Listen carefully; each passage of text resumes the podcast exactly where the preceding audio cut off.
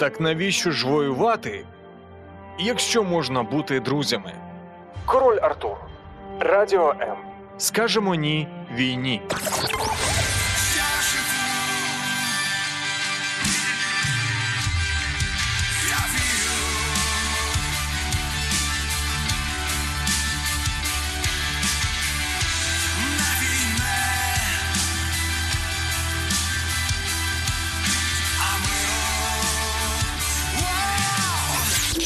Реальні люди, реальні історії, реальне життя.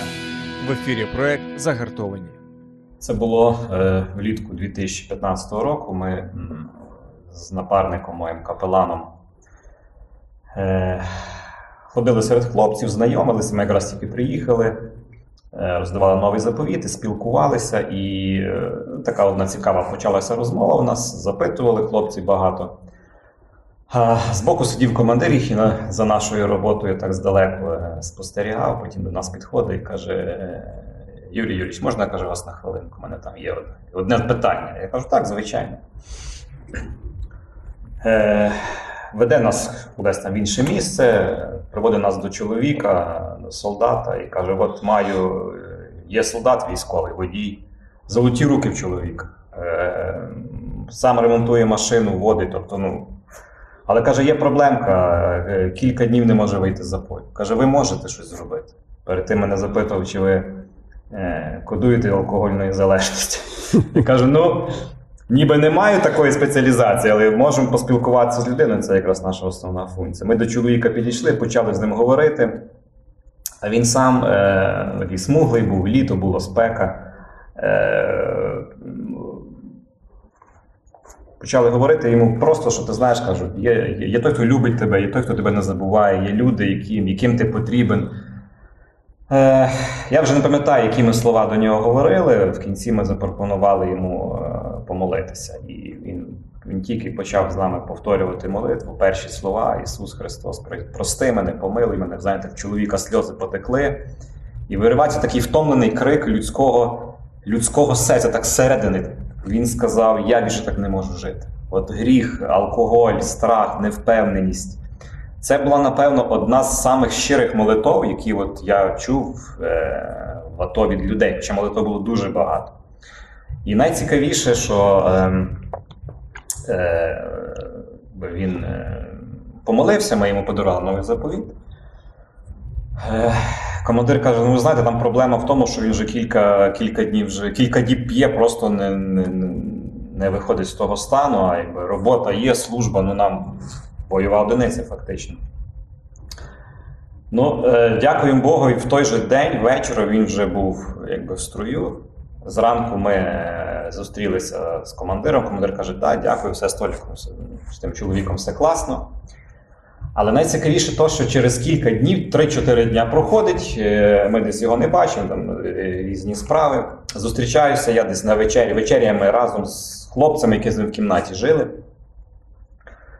І вони так повечеряли, і вже хлопці починають спілкуватися, і запитують, і кажуть до мене, скажіть, каже, як ви Толіка закодували? А я кажу, а що сталося? Ну ви знаєте, кажу, ми от там пропонуємо, наливаємо сто грамів, відмовляється. Я кажу, хлопці, ніхто його не кудував, ми яким, ніякими справами не займалися. Ми просто за нього помолилися, ми віддали його серце в руки Божі для того, щоб було видно, що Бог може будь-яку ситуацію вирішити на, на славу свою.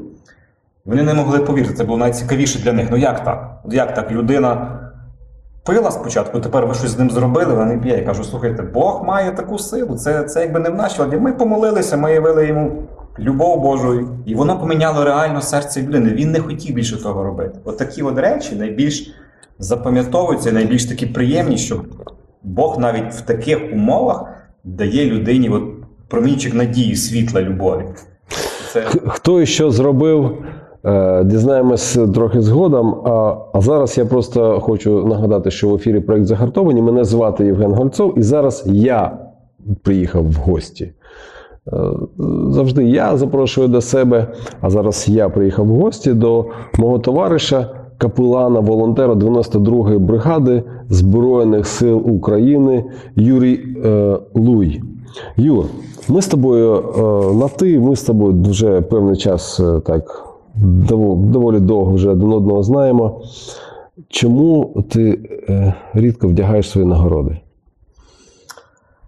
Ну, насправді, я маю таку якусь, напевно, природню скромність до того відношення. Я розумію, що є люди, які набагато більш достойні носити ті нагороди, які реально там провели рік, півтора, два, може і більше. І, скажімо так, більш достойніші. Я розумію, що, по-перше, вся слава Богу за все, але маю, так, маю таке розуміння, що чим, чим, чим поменше є от таке от в нас, я, я думаю, в суспільстві завжди після, після різних воєн було таке навіть слово в обіході завжди військових, як ряжені. Да? Тому ми знаємо, що є справжні військові, справжні солдати, які пройшли війну, і вони чомусь в своєму розумінні намагаються не хвалитися тим. Є зовсім інші люди, які навпаки при любому поводі на себе чіпляють ордени, щоб десь покладатися. Я відношусь до тої категорії першої. Ти ж також там, якщо порахувати, я думаю, там, ну, там місяців так, нормально буде. Так. Ну, таке відношення більш, біль, більш стримане. Більш стримане. Ну, ну дивись, ти, ти бачив, ти з чотирнадцятого року, я вважаю, так, ти там, так? Да? І всі ці роки ти з дев'яносто другої бригади. Так. Ну, певна, певна така вже стабільність, я б сказав. Я, я так сподіваюся, що і певне відношення до тебе, і те, що я просто і від тебе, і не від тебе про це все чув, є, є про що поговорити. Але мені більш за все хочеться поговорити не просто про капеланство. Як знаєш, я б навіть так іноді жартую, ритуальні послуги. Тобто в нас ритуальні послуги, вони асоціюються зовсім трохи іншим, але ритуали. Ритуали, тобто люди очікують певних ритуалів, і, і деякі капелани, ну, я кажу як відверто, як я вважаю, деякі капелани, вони так і роблять. Тобто вони приїжджають і здійснюють, звершують певні ритуальні послуги. Я б з тобою хотів поговорити про душпастерство. Бо я знаю, що коли ти приїздиш до хлопців, до тебе звертається ім'я по батькові, в тебе ос... особливий кабінет є, там до тебе хлопці звертаються. Душпастерство. Що це таке для тебе? Ну, найперше, це, напевно, відповідальність бути потрібним для військового, для солдата, який перебуває в зоні бойових дій, саме в той час, коли це потрібно йому, і не просто перебувати там з ним, а бути йому потрібним. От я думаю, ні для кого не секрет, що просто вислухати людину, послухати її, віддати їй годинку часу, дві годинки часу, для багатьох військових, для багатьох людей, котрі от там перебувають в тих обставинах, це є, це є дорогоцінність, вони цінять це. Душпастерство, напевно, це річ, якої я і вчуся, і вчився, і ще буду вчитися. Бо насправді спілкування не тільки там ми проводимо в, в АТО, а вже і з тими людьми, які хлопцями повернулися сюди. І я е, от згадую епізод один дуже цікавий, коли е, ти розумієш, що людині там на війні потрібна надія. Оце, здається, таке слово, яке в мирному житті е, не має цінності. Воно мало цінується в наших людей. Надія. Що таке надія? Там на війні солдат потребує надії. Він е, розуміє, що е, його може смерть чекати будь-якої хвилини. І випадок, котрий я дуже так чітко пам'ятаю, це був е, чотирнадцятий рік, е, говорив з молодим хлопцем, котрий був водієм е, БТР. І е, ну, так, не, небезпечна професія, всі професії небезпечні, але це була така дійсно е, ну, стресова робота, служіння, служба. І він, е, чому ми почали з ним розмову? Ми з ним говорили, не пам'ятаю про що, але я замітив, що в нього на шиї висять, ну, напевно, шість чи сім різних оберегів, я так називаю. Там і хрестик висів, і образ Матері Божої, і е, мусульманський полумісяць висів, і е, китайський знак інь-янь. Одним словом, ну, шість чи сім е, таких оберегів, як я кажу. Я кажу, слухай, я от не дивлюся на тебе, я не можу зрозуміти. Тобто люди себе ідентифікують як. Якщо я християнин, я натійний хрестик ношу. Якщо я е, мусульманин, я там полумісяць одягаю. Я кажу, я не можу зрозуміти, в чому, якби, розкрий мені секрет. Він каже, ви знаєте, я як на війну, як їхав, як мобілізували, каже, то моя мама, каже, все, що була, все, що могла знайти, все позбирала і на мене оце, оце повісила. Тобто він на щось надіється. І саме в таких обставинах в тебе є можливість дати йому, якби, правдиву надію. Тому що я розумію, десь людина хоче за щось зловитися, але немає за що конкретно. І одягає на себе все, думаючи, що воно десь все, якщо не врятує одне, тебе щось врятує інше. І я зрозумів, наскільки важливо оця опіка, душпастерство, приділити людині увагу, помолитися з ним, сказати, що є той, хто тебе може зберегти, є той, до кого ти можеш в молитві звертатися. Поки, наприклад, тут є капелани, ти можеш і до нас підходити, і з нами мати спілкування. Ну, на жаль, ми обмежені теж в часі, ми не завжди є там, де, там, де вони перебувають. Але от саме цей випадок мені показав, людині на війні потрібна надія. Це то, що там цінується. Тобто бронік броніком? Бронік треба, каска треба, це однозначно треба. Але все рівно людина, будь-яка, котра перебуває там, я думаю, неодноразово і всі солдати, якщо були в критичних ситуаціях, молилися або зверталися. Я не знаю, як вони називають. Хтось, можливо, молився, казав, вища сила, може, ти є. Хтось це називав, хтось сказав Бог, а хтось сказав Ісус Христос, а хтось інші якісь імена, але, напевно, взивали, напевно, кликали. Тому що розуміють, як ти кажеш, бронік є бронік, каска є каска, але є ситуації, коли дійсно ти хочеш покласти надію і хочеш контролювати речі, які ти, на жаль, не можеш контролювати. От тоді людина задумується, і тоді людина може помолитися, і коли вона, можливо, ні разу цього не робила. Був ще один цікавий випадок з одним солдатом, цікава розмова, коли він був в обороні Луганського аеропорта. Так само це така драматична історія, яка не так, скажімо так, відома, як Донецький аеропорт, але бувши Луганський аеропорт, це були хлопці з вісімдесятої Львівської бригади, так само з ними спілкувався. І він розповідає історію. Каже, був дуже сильний обстріл. Не встигли, каже, не встиг я заховатися, каже, я так от просто де біг, там десь біля дерева впав. І він каже, ви знаєте, каже, я всі молитви, які там десь мене навчила, там чи мама, чи бабця, все згадав, поки був обстріл, я просто молився до Господа. І от, от, от каже, це була сама, сама чесна молитва за все його життя. І він каже, я підняв очі, каже, жахливі речі навколо мене творяться, я живий, здоровий, нічого зі мною не сталося, приїхав додому. І каже до своєї дружини, а сталося так історично, що вони живуть в, в селі, де е, якби дві, ну, дві конфесії такі, скажімо так, панівні. І дружина ходить в один храм, а він ходить в інший храм.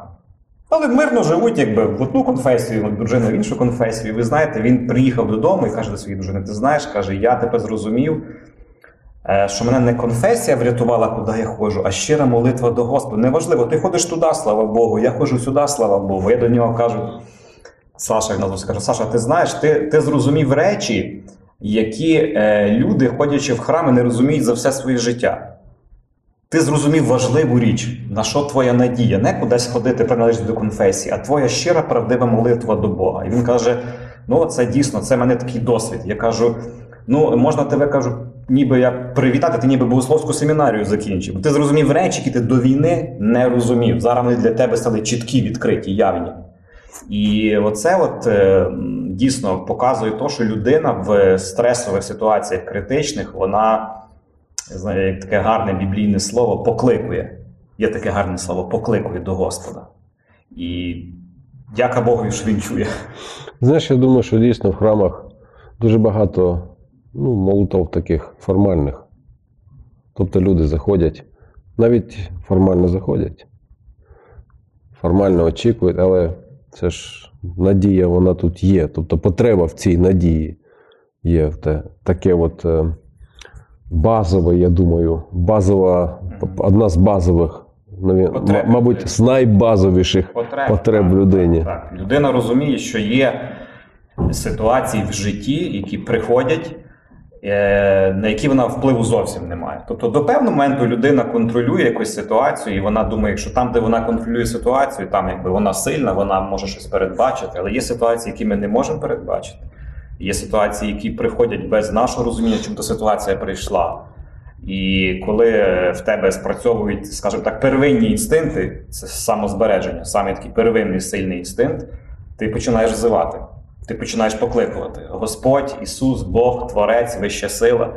То, що в тобі живе, насправді, ти починаєш, ти тоді починаєш, ти хочеш на щось надіятися.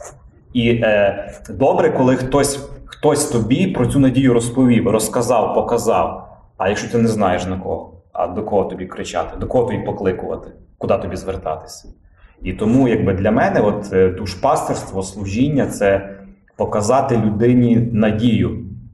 Дати людині цю надію, стати для людини навіть в тих обставинах другом.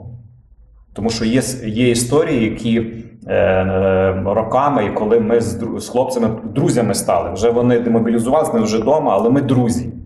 Ми навіть деколи дивно, тому що е, вік є от, е, люди, з якими я друг, е, він віку там мого батька, я, але, але ми друзі. Ми там познайомились, у нас було багато різних е, пережиттів, але ми друзі. І оце от душпастерство, коли е, ти розумієш, що тобі можуть подзвонити там в другій годині ночі, хлопці, там е, Юра, там, Юрій Юрійович, і, і щось там тобі якусь історію розказувати. Тобі треба знайти час, можливість послухати. Просто послухати. Може, ти, не, ти, ти не, не даш йому якоїсь кваліфікованої поради тій ситуації, бо це зовсім інакше. Але ти послухаєш, і ти скажеш йому два-три хороших слова. Ти йому скажеш, даш йому ту надію. Бували ситуації, коли хлопці телефонували і були ну, такі реально стресові ситуації в їхньому житті. Це вже було ветеранів, котрі повернулися. І людина в одній, в одному кінці України, ти в іншому кінці України, ти е, говориш з ним і кажеш, давай зараз помолимося з тобою. Неважливо, де ти є, неважливо, де я є, я знаю, що Господь чує, що є надія. І по телефону молишся з людиною, сльози течуть і в нього, і в мене, каже, дякую. А для тебе важливо, до якої конфесії належить людина? Ні, звичайно ні, тому що насправді якраз такі от е, умови, як війна, вони дуже стирають ці грані. Хлопці розуміють, що там питання були різні, але вони розуміють, що в тих умовах, де вони живуть, в бліндажах, в окопі, вони не мають, скажімо так, повноцінного, як в нас на мирній території, можливості ідентифікувати свою конфесію. Тобто нема храма, нема каплички. І для когось це ситуація, можливо, незвичайна, тому що він не привчений молитися поза межами храму або поза межами каплички. Йому треба якісь, якісь ну, умовне місце. Звичайно, що зараз же за сім років війни в багатьох місцях і зроблені і каплички, і молитовні кімнати. Mm-hmm. Тобто є вже, є вже ця інфраструктура. Для... Але на початку, в чотирнадцятому-п'ятнадцятому роках, не було такої інфраструктури і тоді люди зрозуміли, тоді хлопці зрозуміли, і ми так їм говорили, вчили і розказували, що Бог тебе почує в будь-яких умовах. Йому не треба якогось окремого місця, щоб ти себе ідентифікував своєю конфесією. От Христос і поза межами конфесії. Я часто кажу, запитую, кажу, в яку конфесію ходив Христос? От в який він храм ходив? Давайте підемо. Це, напевно, сама правильна конфесія. Ми відкриваємо Євангелію, а Христос не ходив в ніяку конфесію. Ми читаємо, хочемо знати, яка це конфесія. Він, він говорив про любов, він був з людьми, він заходив в доми, де жили люди, тоді там написано було, гарно називалися е, грішниками, да? А люди конфесійні стояли збоку, казали до учнів, куди ж він зайшов, там же ж грішники. От Бог прийшов до простих людей, до грішників, до тих, котрі в різних життєвих складних обставинах. І такого Христа, такого Бога хочеться явити, явити військовим, явити людям там. А скажи, військові, бійці, як вони відносились раніше або відносяться зараз до конфесійності? Як вони сприймають представників інших конфесій? Да, я думаю, я думаю, зараз помінялося відношення. Ну, наприклад, я говорю за тих людей, з якими я от, там, кілька років спілкування. Тому що вони, розум... вони зрозуміли, напевно, найголовніше. Конфесія не дає тобі ніякої привілейованості перед ситуацією. конфесія, приналежність до конфесії не дасть тобі ніяких бонусів, коли ситуація критична в житті. Ти будеш однозначно молитися і шукати надії в Господа. І я думаю, це саме основне. Звичайно, шкода, що люди це розуміють тільки тоді, коли якраз ситуація критична в життя приходить. От згадуючи за цього Сашу, котрий от під час обстрілу молився, він потім каже, ти знаєш, каже, я здивований, що в мене до сих пір деколи в селі конфлікти між конфесіями є. Угу. Він каже, я зрозумів, що це не важливо. Я кажу, ну ти пройшов, кажу, дуже е, таку е, практичну біблійну школу, як я називаю. Ти попав в обставини, ти взивав до Господа, ти почутий ним. Він тебе зберіг, ти вернувся до дітей, до дружини, живий, здоровий. Якби ти, можливо, в цій ситуації не був, я, як би ти плювся, я не знаю. Тому насправді дуже багато, е, дуже багато е, людей міняють свою думку, коли попадають в ситуації критичні. Це, це якраз війна, це як проявлення всіх рис, характеристик людських. І там, звичайно, людина, я думаю, зрозуміє, що приналежність до конфесії. Я, я хотів би нагадати, що це в ефірі проєкт «Загартовані». Мене звати Євген Гонцов, і зараз я спілкуюсь з капеланом, волонтером дев'яносто другої бригади. Юрій є людина, яка з дев'яносто четвертого року відвідує... дві тисячі чотирнадцятого. дві тисячі чотирнадцятого. Почалась війна. Сорі, сорі, я щось не те сказав. З дві тисячі тринадцятого року він відвідує зону бойових дій і як капелан постійно служить людям. Ну, дивись, ти не тільки капелан там на війні. Ти, не дивлячись на те, що ти тут працюєш, там своїми руками щось собі заробляєш, ти служитель церкви. Так. Тобто ти навіть зараз пастор церкви, духовна особа, яка має певну е, посвяченість, певну відповідальність. Е, скажи, е, от на твій погляд, повертаються хлопці, дівчата, до речі, також звідти з війни, там у них були потреби якісь. Ми казали, да? Ти казав, що надія найголовніша. Які в них потреби тут, в мирному житті? Ну, потреб насправді дуже багато, тому що коли починалася війна, ми не знали, суспільство не знало, що таке ветеран. Справді ветеран, який повернувся з сучасної війни, і суспільство не знало, з якими викликами він стикнеться. Самі військові це не знали, що їх буде чекати. І люба людина, яка повертається звідти, з війни, неважно, скільки він там був, чи місяць, чи рік, е- однозначно він спочатку при поверненні сюди, е- це всі з тим стикаються, я в тому числі, в тебе перші дні таке м- несприйняття, то ж ти попав, це та сама країна, це ті самі українці, та сама, та сама якби країна, але ти розумієш, що в, одні, в, одні, в одному кінці країни війна, в другому кінці країни люди живуть так, ніби нічого не відбувається, так і здається перше враження, хоча всі знають, всі як можуть допомагають, там, е, ну перше такі трошки така ситуація, яка... Ну, ти, ти, це ти може у, у вас в Тернополі всі як можуть допомагають, а є такі міста, що там може, так, трохи по-іншому. В Тернополі ніби якби намагаються, намагаються. І м- з якими проблемами стикаються військові? Ну, е, найперше це, е, я думаю, м- ми це знаємо, що з, е, от з дитинства пам'ятається якби е, афганська війна, коли е, були ті ветерани, і ми знаємо, коли була навіть така, е, такий вислів, коли військові ветерани говорили, коли ми стикаємося з якимись людьми, десь там по роботі, по якихось соціальних справах, ми, завжди, ми, ми часто чуємо, часто, не завжди, але часто вони чують слова, ми вас туди не, не, не посилали на війну. Да. І є такий елемент, е, коли наші сучасні ветерани, зараз хлопці повертаються і з, таким, з такими речами стикаються.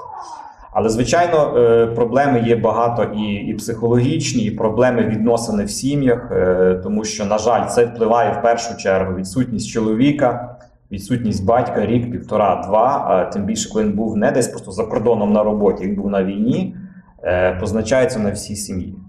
І тому, як такої реабілітації, можливо, не скажу слово реабілітації, але відновлення е, потребує не, не тільки сам військовий, котрий повернувся, а і вся сім'я. Тому що він повернувся, це, це, це, це друга людина, він пережив речі, котрі його рідні, близькі не переживали. Він зрозумів речі багато, які вони не розуміли. Які його трохи змінили. Які його однозначно змінили. І, а люди, які, е, до яких він повернувся, там мама, тато, там, дружина, думають, що повернувся той самий чоловік. Але вони, мабуть, також трохи змінились в інший бік. Так, звичайно, вони переживали, хвилювалися, молилися, е, він вернувся, ну це, це друга людина. І звичайно, що тут е, хочеться таких більше робити або бачити проєктів, котрі спрямовані не тільки на ветерана, а на сім'ю. Ну, наприклад, які проекти можуть це бути? Е, проекти. Ми, е, це було в сімнадцятому році, ми робили подібний проект е, різдвяний е, з е, одній з харківських церков. Е, ми спланували різдвяний вечір для сім'ї. Це були якраз різдвяні дні, і ми запрошували не тільки ветеранів, ми хотіли запросити і запрошували ветерана з його дружиною, щоб він прийшов. Е, у нас там і, і пісні ми співали, і говорили про народження Ісуса Христа, і там спілкувалися, пили чай. Хотілося так само показати дружині, що її чоловік для когось дорогоцінний, що за них не забули, що за нього пам'ятають. Це, ну, я розказую за... Я, я, я думаю, що є багато різних проєктів для сімей. Я розказую ті проєкти, до яких дотичний я. От ми, ми, ми щось робили, ми до того були дотичні. І ми хотіли якраз е, спрямувати от, е, е, не тільки на ветерана, але й на сім'ю. Якщо є можливість витягувати кудись сім'ю, якісь, ну, на жаль, зараз ідей є багато, як це робити, але карантин зараз мішає цим вимогам робити якісь такі, якісь такі ну, зібрання специфічні. Але реабілітація, я думаю, потребує... Я, я знаю, що є волонтерські центри е, там, в Карпатах, в Прикарпатті, куди запрошують... В Закарпатті. В Закарпатті, да. Так. Куди запрошують на реабілітацію е, якраз сім'ю, не тільки ветерана, а сім'ю. Чоловіка з дружиною. Оце дуже важливо, щоб... Там і працюють і психологи, і капелани, і волонтери. Е, тому що я думаю, що от якраз на сім'ю треба робити наголос. Угу. Сім'я потребує, не тільки ветеран потребує реабілітації, сім'я потребує. Тому що рік часу це дуже багато. І, звичайно, що наші, наші сім'ї, особливо на Західній Україні, стикнулися з, скажімо так, таким викликом, як відсутність когось одного, бо він на заробітках, наприклад. Ну, він собі має можливість заробітків там кожних три місяці приїжджати, але, але нема таких ситуацій стресових, дружина знає, він на роботі, він поїхав заробити гроші. Тут ситуація трошки інакша, він на війні, він все міняє. І це треба брати до уваги. Да, я нагадую, що в ефірі проект «Загартовані», «Загартовані» і я знаходжусь у файному місті Тернопіль. Місце мені це подобається і не тільки свої там історією, архітектурою і не тільки навіть тим, що в цьому місті є пам'ятник Степанові Бандері, а тим, що тут живуть класні, файні, можна так сказати, файні люди. Файні. Це, це ж так, так і говорять. Да? Ну, тому і місто файне, так? І моїм співрозмовником є капелан-волонтер дев'яносто другої бригади Юрій Луй. Юр, дивись, я трохи... Ну, не, не то, що по-філософськи відношусь до допомоги ветеранам, їхнім сім'ям. Я навіть е, думаю, що це наш обов'язок. Бо вони служили нам, деякі ще служать. Ну, ми ж маємо чимось їм послужити, їхнім родинам. То я вважаю, що якісь волонтерські проекти. Ми не будемо чекати, поки хтось десь там в державі щось там прийме, проголосує, підпише. Треба, маємо бажання, маємо можливості. Бо, знаєш, як одна врятована людина – це врятований світ. Тобто допомогти одній людині або одній родині, я думаю, це велика справа. Так, я е, згідний, що от особливо е, церква, особливо е, люди, які е, знають Бога, мають це розуміння віддати частинку себе отим сім'ям, отим людям, які е, стикнулися з війною більше, ніж ми тут в мирному житті. Е, ну от поділюся от е, тим, що ми от недавно зробили, такий був невеличкий проект. Ми е, звернулися в міську раду, нам допомогли, сказали е, е, сім'ї, які втратили, на жаль, сина, батька. І ми від церкви вирішили на Різдво, це було просто е, приділити увагу дітям. От залишилися діти, напівсироти, які реально на війні втратили батька. Е, ми зібрали, як могли, подарунки, купили якісь, і ми просто до них прийшли в сім'ю. Я знаю, що це кап... краплинка такої е, просто нагоди е, показати увагу, приділити дитині годинку-дві. Ми прийшли в сім'ю, принесли подарунки, спілкувалися, е, молилися, потішали. Е, от увага. Це, тому що, на жаль, е, є такий, ну, скажімо, негатив, наприклад, коли забуваються ці події, забуваються люди, проходить час, ну, вже не рік, не два, вже сім років, де війна. Але от саме таких людей пам'ятати і робити можливість якісь, хоча б трошки чимось, якусь увагу, наскільки це можливо, це, це, це важливо. Хоча я знаю, нас на, на заході України, ніби і всі волонтерські, і громадські, і релігійні організації, і влада не забуває про, таких, про такі сім'ї, допомагають, і дітей возять на різні екскурсії, відправляють навіть за кордон. Тобто дякуємо людям, які мають цей відклик в своєму серці. Ну, я згоден з тобою, що ми повинні, не дивлячись на якісь складнощі, не дивлячись на якісь там економічні обставини або навіть інші якісь там, що зараз, епідеміологічні, да?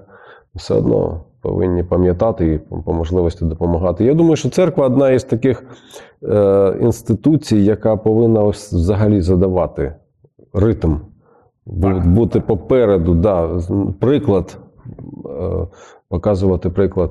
Скажи, ти стикався з такими хлопцями, дівчатами, які, повертаючись з війни, ну, там декілька місяців тут, в мирному житті, якісь там певні спроби, а може навіть вигляд, що роблять спроби пристосуватись до мирного життя, вирішували повертатись туди, на війну.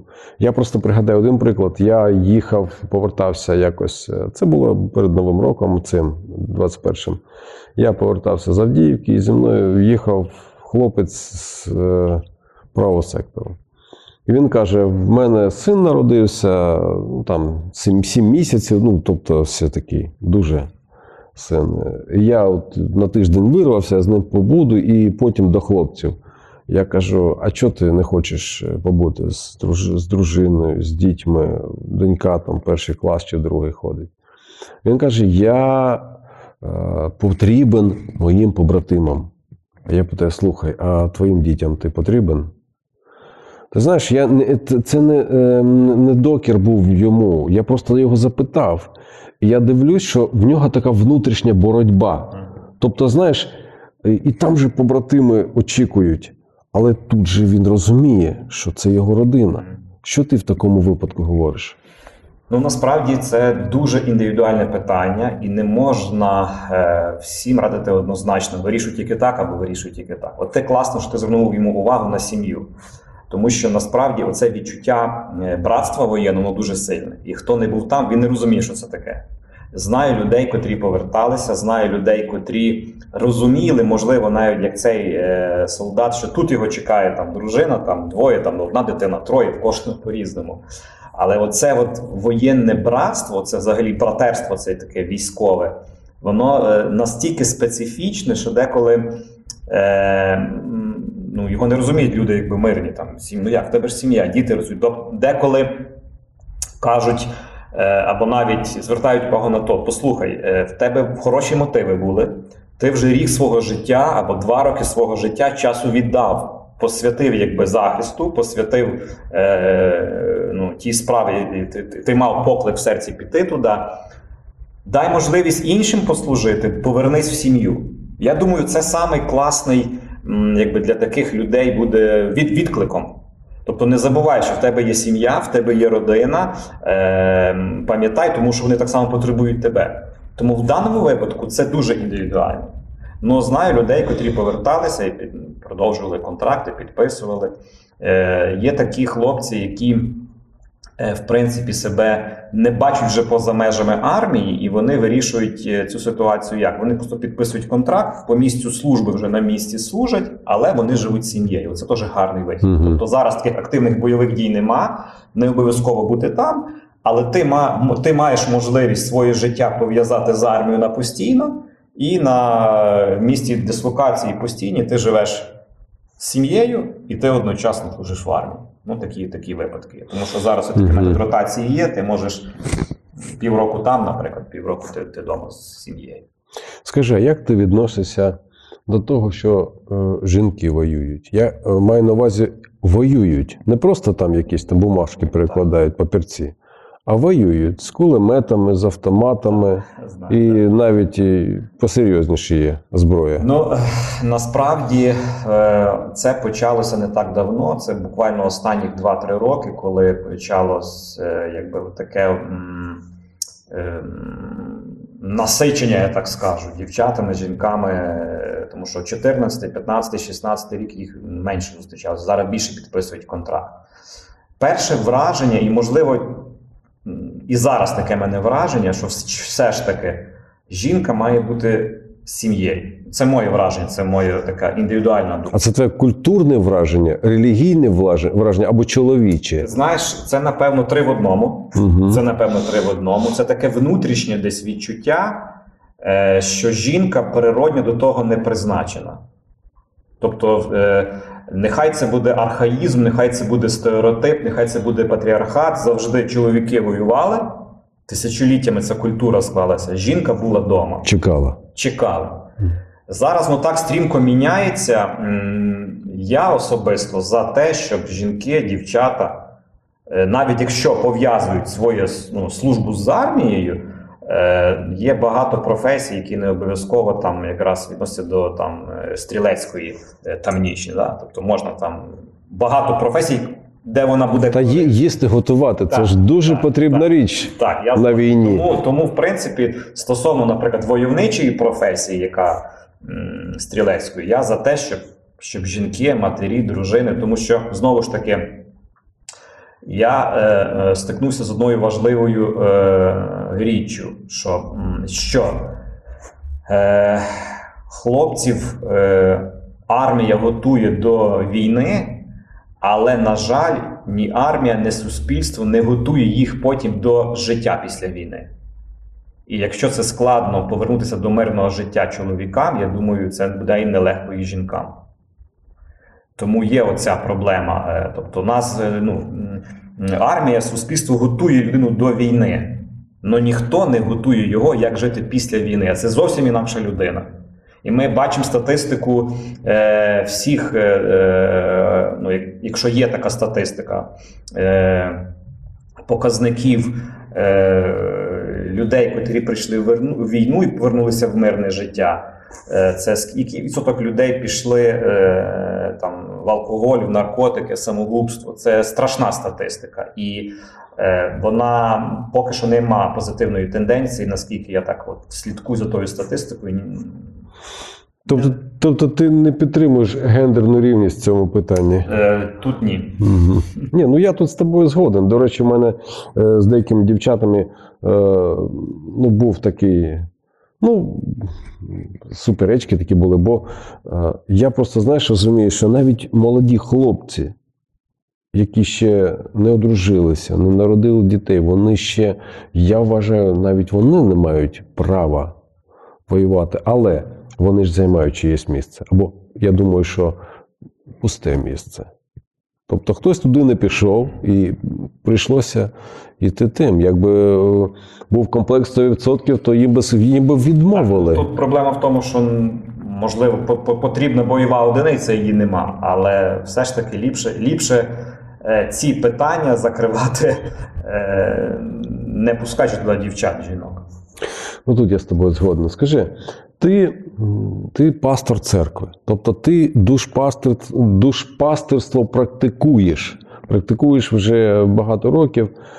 Я хотів би, може комусь, може комусь допомогти знайти тебе. Ти в Тернополі знаходишся. Так. Як тебе тут можна знайти? Як з тобою можна зв'язатись? Не дивлячись на те, що хтось може там тебе в дев'яносто другій не служив, служив там в інших бригадах, але зараз живе тут.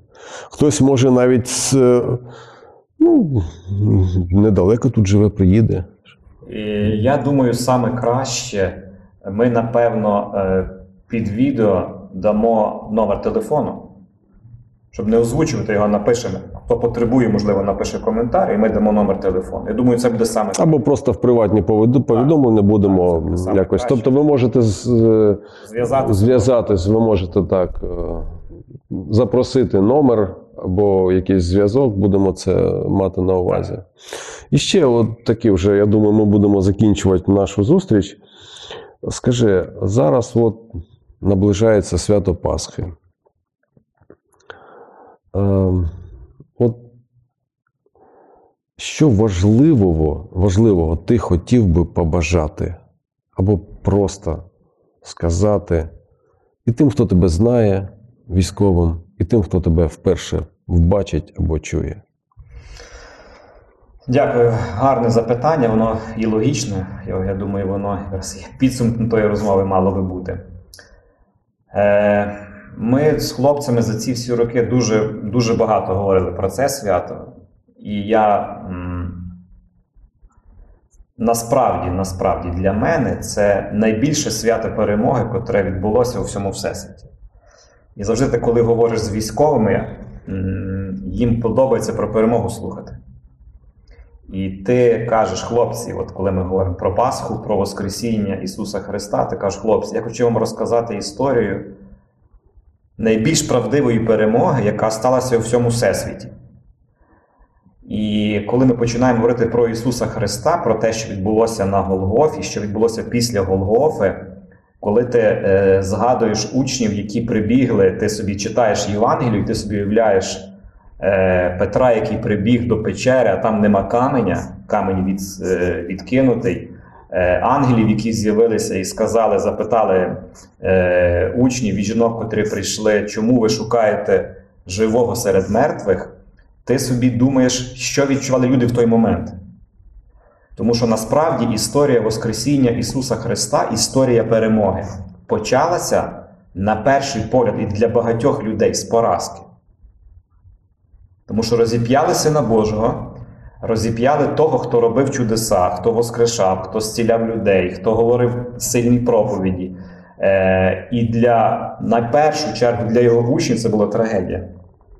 Написано дуже гарно в Євангелії, коли розіп'яли Ісуса Христа, учні перебували в страху і навіть сиділи вдома, написано, закриті двері були в страху. Вони були перелякані.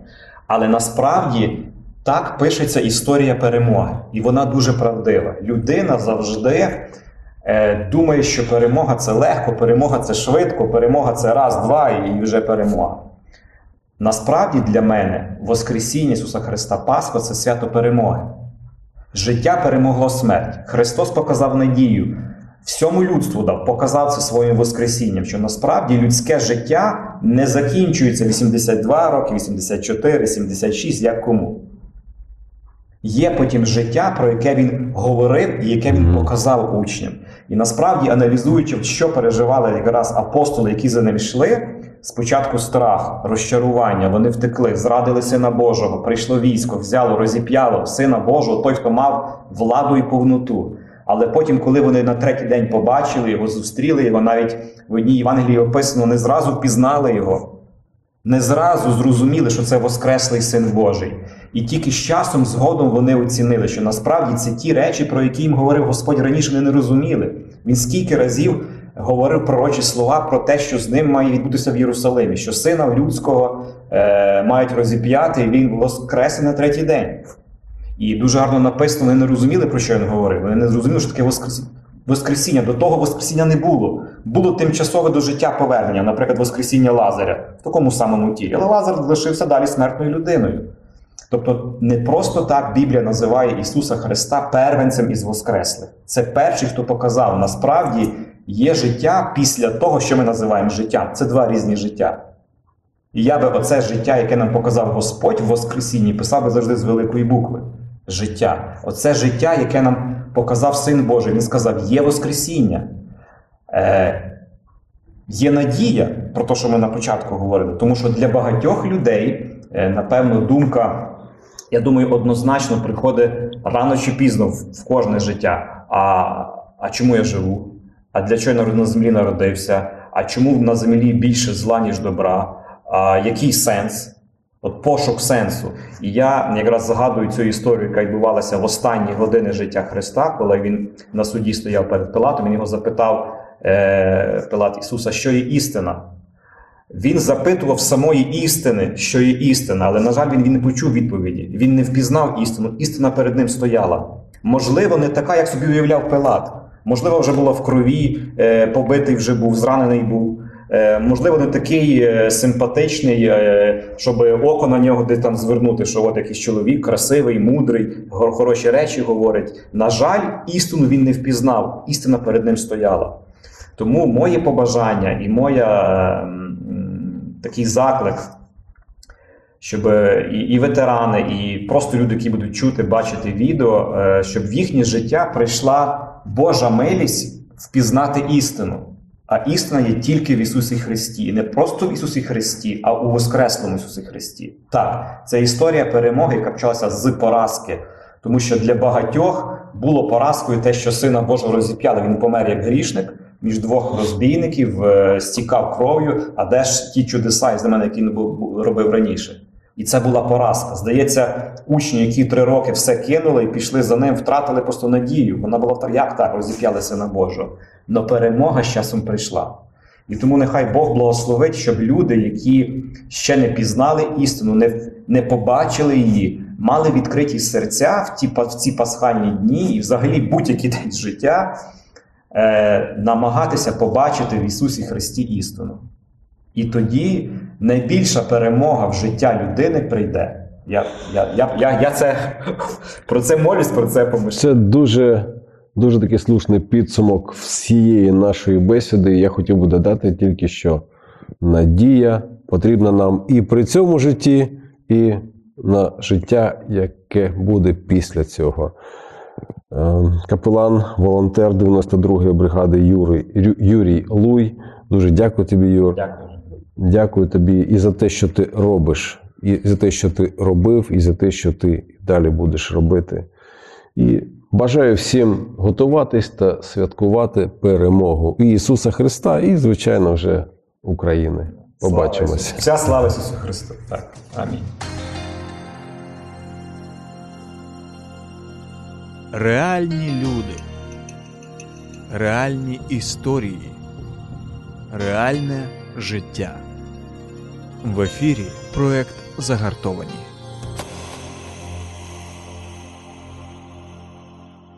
Якщо вас зацікавила тема передачі або у вас виникло запитання до гостя, пишіть нам радіо ем крапка ю а. Радіо М. Про життя серйозно та з гумором.